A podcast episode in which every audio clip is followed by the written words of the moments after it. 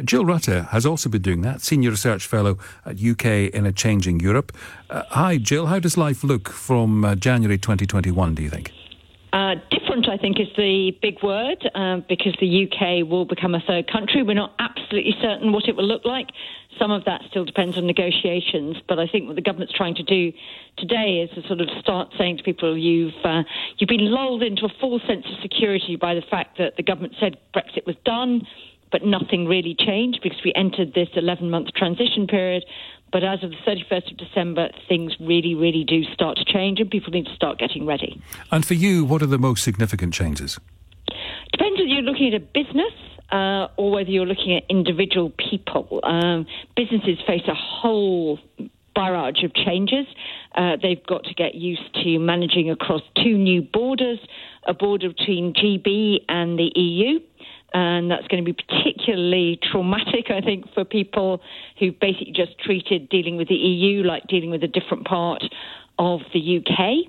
Uh, so not people who export to the US or Canada or other places like that. They've got a whole bunch of new processes they've got to get across and be ready for. Uh, difficult too for people who are trading GB to Northern Ireland because Northern Ireland effectively will be inside the EU's customs territory for administrative purposes, if not for policy purposes. So they've got new bureaucracy there to get used to. And the government set out a really weighty document today, 200 odd pages, setting out what it calls the border operating model, which talks about how the UK border will work. Uh, of course, you've got to learn how the EU border is going to work as well. Uh, but different too for individuals because we have to get used to the fact that we no longer go through the EU lane when we travel. We're going to have to have six months validity on our passport. Down the line, we're going to have to get one of those pre authorization things like you do for the states. Very important message the government's giving out today about the need to get proper travel insurance. You can't rely on EHIC cards. Um, as much as we used to. You know, those little blue things you mm. carry around in your wallet and think, oh, it doesn't matter, I haven't got travel insurance, I'm just going to the EU, they'll treat me. Wasn't always completely true, but that goes away. Um, stuff about taking your pet abroad. Um, so lots of minor things. They'll be getting international driving licenses. Some of that we saw last year when we were all worried about no deal because a lot of these things that government's telling us to do now are things that people did last year. But obviously, if you got your pet vaccinated last year, that's not valid now. You're going to have to get that uh, pet vaccinated again. And the fact the government's launching this campaign here in July, isn't that proof that this is what the transition period is about? We've got several months to get our heads around these new arrangements.